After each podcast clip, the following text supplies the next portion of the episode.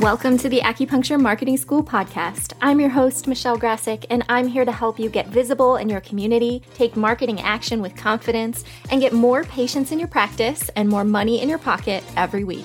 We both know you're a talented, passionate acupuncturist and that acupuncture has the power to change lives. So let's dive right into this episode and talk about how you can reach more patients.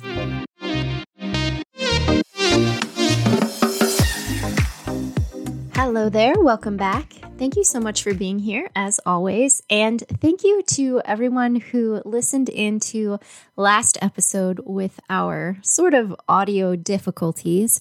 I think I've got my mic straightened out this week, but please know that you can always send me a message if the audio sounds a little funny on your end or hard to listen to. I really want this podcast to be the best possible listening experience all around for you. Today, we're talking about a few of my best networking tips for introverts or really anybody who doesn't love networking events. As an introvert myself, uh, networking events are probably my least favorite kind of marketing, but I make myself go because I really do think they are effective. And we'll talk about why in just a moment. By and large, I think that most acupuncturists, not all, but most, consider themselves introverts. And if you're not familiar with the definition of an introvert, it's simply someone who feels energized by solitude and typically by introspection and a little bit drained by meeting a lot of new people at once or large crowds or lots of activity. And that pretty much sounds like a networking event, right? Meeting lots of new people at once in a crowd. So, convincing ourselves to attend a networking event can be a little tough. I certainly feel this way sometimes. I would say my least favorite part of networking is when you're new to a group and you walk into that room full of people who already know each other and you have to mingle and approach different groups of people talking interrupt them and introduce yourself sort of ask to be included in their conversation. And even though this is literally the purpose of a networking meeting to introduce yourself to new people i find this process super difficult I don't know about you, but it just seems like even after 12 years of being a licensed acupuncturist and and being a business owner, it seems like mingling is never going to be just a casual strength of mine. And originally, that's why I came up with these tips and suggestions because I know that networking is an incredibly effective marketing avenue, and I do think it's worth my time and my energy, but I am the queen of responding yes to an event invitation and then thinking up flimsy reasons not to go at the last moment. And in the seven years that I've been teaching marketing to other acupuncturists, many of my students and one on one clients have also let me know that they often feel the same way and that these tips have helped them a lot. They're very effective.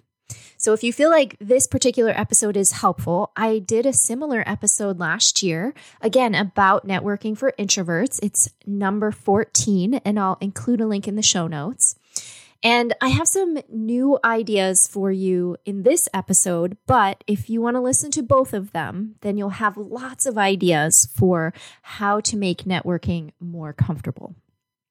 Before we dive into these recommendations, let's talk quickly about why networking actually is really helpful for us as acupuncturists, as introverts, why I think these events are worth your energy the first reason, of course, is to give your community members and fellow small business owners the opportunity to get to know you in person, which builds trust very quickly. I always talk about this, but just in case you're new to the podcast, welcome. There is a concept in marketing called touch points. A touch point is any reminder about you, your business, or acupuncture. And general wisdom across all industries is that you need to build up five to seven marketing touch points on average before a consumer trusts you enough to make an investment, or in our case, make an appointment. And there's a spectrum of warm to cold touch points. Warm touch points build trust very quickly. So the idea is that you would need fewer of them before a person is ready to make an appointment with you. And that means cold touch points, on the other hand, you would need more of them to build up that amount of trust. An example of a cold touch point, and I use this example all the time because it's a really good one to illustrate this, is a billboard. It is literally distant, and typically, billboards don't evoke a lot of emotion or spur people to take an action. On the flip side, the warmest touch point you could ask for is meeting someone in person and having a conversation with them. Next would be, for example, watching someone speak on live video.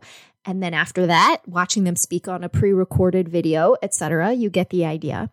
But this means that networking is a very warm touch point. Having a conversation with someone in person builds trust so fast. And that's what makes it effective at building your business quickly if you attend networking meetings regularly, because consistency is always important for effective marketing. But that's reason number one to give networking a try, even if it feels awkward initially. You build that trust so quickly, making the people that you meet in person more likely to become your patients or refer others to you. Reason number two that networking is very helpful is that at these meetings, you are probably going to meet people who have expertise that you lack and who can make running your practice easier. I'm thinking about accountants, lawyers, marketing specialists, uh, people who have cleaning service businesses or maybe laundry services who can help you run your business more efficiently. And just like acupuncture, it's nice to meet these people in person before you hire them. A third reason is that you also have the opportunity to meet new acupuncturists. They could work for you as your associate in the future, or they could rent space from you, or they could simply become colleagues or friends that you can discuss difficult cases with. And just because other acupuncturists attend a networking group like a Chamber of Commerce does not mean that you can't also attend that group. You can. I always think of other acupuncturists in my area not as competition, but as colleagues. And I know that lots of acupuncturists also take this perspective. How can we work together and support the community? I'm always happy to refer people to other acupuncturists who have specialties that I don't have. For example, I don't really do a lot of scalp acupuncture for stroke rehabilitation, but there is an acupuncturist within 25 minutes of me who does that and does it really well. And so when I get those calls, I'm happy to send people to her. Another reason that networking is really effective is that you might meet someone with office space that you could rent from in the future in case you ever need to move or look for a larger space. Reason number five is that you might meet people who could rent from you basically help you pay the rent, like massage therapists, nutritionists, chiropractors, etc. And then lastly, networking gives you a good opportunity to understand like from a, a grassroots level, what is it that your community needs right now? Those in person discussions with other small business owners can be really enlightening. So you can think about how to fill a gap, a need in your area? How can you show up and be of service to your community in the most significant way possible? And I know that you know all of this, but I just wanted to remind you of these reasons that networking is genuinely a very effective marketing tool, a way to get visible in your community. And it provides lots of opportunities through, of course, relationship building that you might not even be able to imagine right now, but could serve you well and support you in the future. Okay, let's dive into these tips. My number one recommendation that I always start out with is to bring a friend to networking events. No one ever said that you have to go alone. And seriously, thank goodness for that. Bring a friend, a work colleague, ask your receptionist to come with you, etc. I think you'll feel much less awkward knowing that you have someone you already know to fall back on if conversations run dry. Plus, you won't have to approach strangers alone to introduce yourself. I've found that if nothing else, this recommendation by itself makes networking much more comfortable and effective for all of my fellow introverts. And the accountability of going with a friend makes us all more likely to actually attend the event. So if you don't do anything else, please try this one. Bring a friend. Don't ever feel like you have to go by yourself. My second recommendation is to think of networking as purely long term relationship building and not for the hard sale. This is really important, but it can be tough to shift your thinking because it's about adjusting our mindset, which can, which can be really ingrained in us. A lot of us avoid networking because we don't like the feeling that we are only there to sell ourselves. For a lot of us, it doesn't feel genuine, and we feel very resistant to the idea of selling ourselves in general we're sort of imagining this uncomfortable scenario where we meet new people and immediately have to try to get them on our schedule. That's what I mean by the hard sale. Meet someone, get them to sign up with you, or make some sort of investment with you. But obviously, this is not the case. Most of us don't just go into any situation and try to push people to make an appointment, right? That's not how most people roll, but for some reason, that is what a lot of us are imagining networking is going to be like. Ultimately, networking is just a way to create mutually beneficial relationships, and that takes time and trust building. So, if, as an aside, if there are people that you meet who are super interested and ready to try acupuncture, then of course, get them on your schedule ASAP.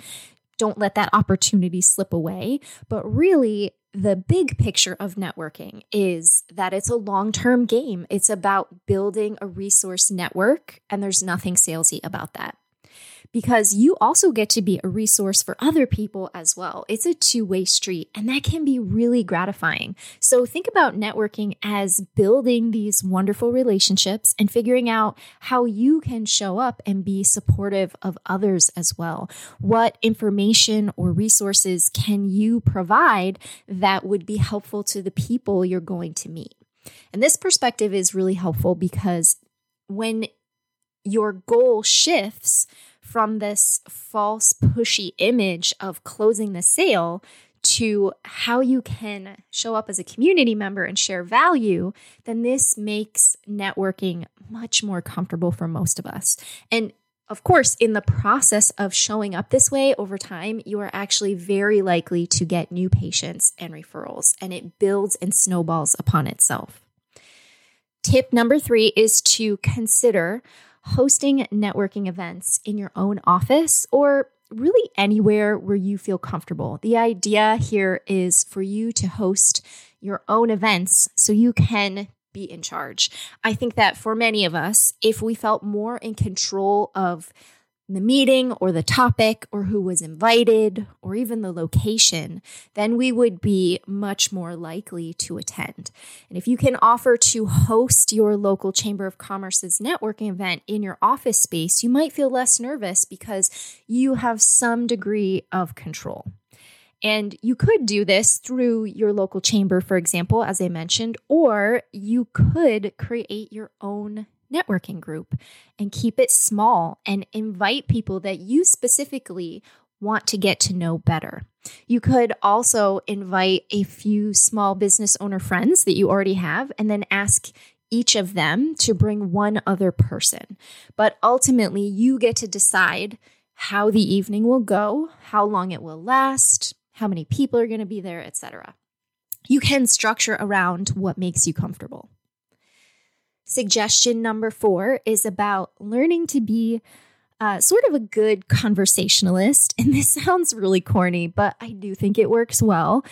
Before you go to an event, memorize two or three icebreaker questions to help prevent any awkward silence that can come immediately after introductions. Gretchen Rubin, author of The Happiness Project and the book Better Than Before, uh, both of which I recommend if you haven't read them already. I'll pop those into the show notes if you want to take a look at them. She recommends two important tips for these icebreaker questions. So, first, ask questions that can't be answered with a yes or a no. You want to keep the conversation rolling and not let it stall out immediately. So, try to avoid those yes or no questions when you can by asking for more detail. And then ask questions about things that you have in common with a person standing in front of you. Now, in many cases, you've just met them. So, things that you might have in common uh, could be kind of superficial at that point, but that's okay. If you just met at this this event, things you have in common could include you know, the food at the event, the building or the location you're in, the music or the topic, you know, if there's going to be a discussion or a presentation. Even a question as simple as, you know, have you tried the shrimp yet? What did you think? Or what do you recommend can really help you get started. One of my favorite icebreaker questions is to ask a new acquaintance about their background. For example, how did you get into construction? Or what made you decide to become a doctor? Or how long have you been in real estate? Or what's your favorite part of being a massage therapist? Those kinds of things. Really get people thinking. And it's nice for them to have the opportunity to talk about how they got into their career and share that passion with you. Tip number five is to look for this kind of a unique one to look for speed networking in your local area. And speed networking is just like speed dating, it's just what it sounds like. It's great for introverts typically because it's very structured. It's set up so that you only have a few minutes with each person before a bell rings and you have to move on to the next person. And this fast pace eliminates the awkward silence that can sometimes occur in conversation, which is what many of us dread, at least in part. But there just simply isn't time for awkwardness because you have to move on to meet someone else. So you get a lot of bang for your buck. You meet a lot of people in a very short time. You get to hand out lots of business cards. Of course, the flip side of this that is that it's not quite as relationship building as traditional networking because it's short-lived, but it puts you in front of new people and then allows you to pursue a professional relationship with people later on if you choose to. So, after a speed networking event, you can always look back through the cards you've collected and then reach out to the people that you would like to get to know better. Um, you could ask to get coffee, or you could shoot them an email and just ask how you can support them in the future, or maybe make a suggestion for how you could work together to serve your community. Okay. And then my last suggestion, number six, is to ask the people that you already know at a networking event to introduce you to one or two people that they already know. And this could even include asking the friend that you brought with you Do you know anybody here already? Can you introduce me to them? Chances are pretty high at a local networking event that your contact will know at least one other person. And most people are usually very happy to introduce you to someone they already know and like. They appreciate that opportunity to be the person who connects you to someone great. All right, I hope these six tips are really helpful for you. The takeaway here is to focus on thinking about networking as relationship building and to make sure you bring a friend or colleague so you never have to go alone and you're never without someone to talk to. I'm really curious if you have tips or suggestions that you find make networking more comfortable and more effective, whether you're an introvert or not. Like, what are the things that you like to do that make the time you spend at networking events uh, really effective. For example, do you follow up with people that you meet by sending them a nice handwritten note? I try to do this, and I think it is a really thoughtful method to stay top of mind with people. And generally, everyone that you send a handwritten note to is pleasantly surprised. It really goes a long way. So if you have tips, I'd love to hear them. You can email them to me, Michelle at michellegrasek.com, or you can pop on over to Instagram at Michelle Grasek and then look for the reel or the post about this episode about networking for introverts and leave your suggestions in the comments. And then I will try to collect those suggestions and be sure to share them in the next episode. As always, thank you so much for being here with me. Have a great week. Can't wait to talk to you next time.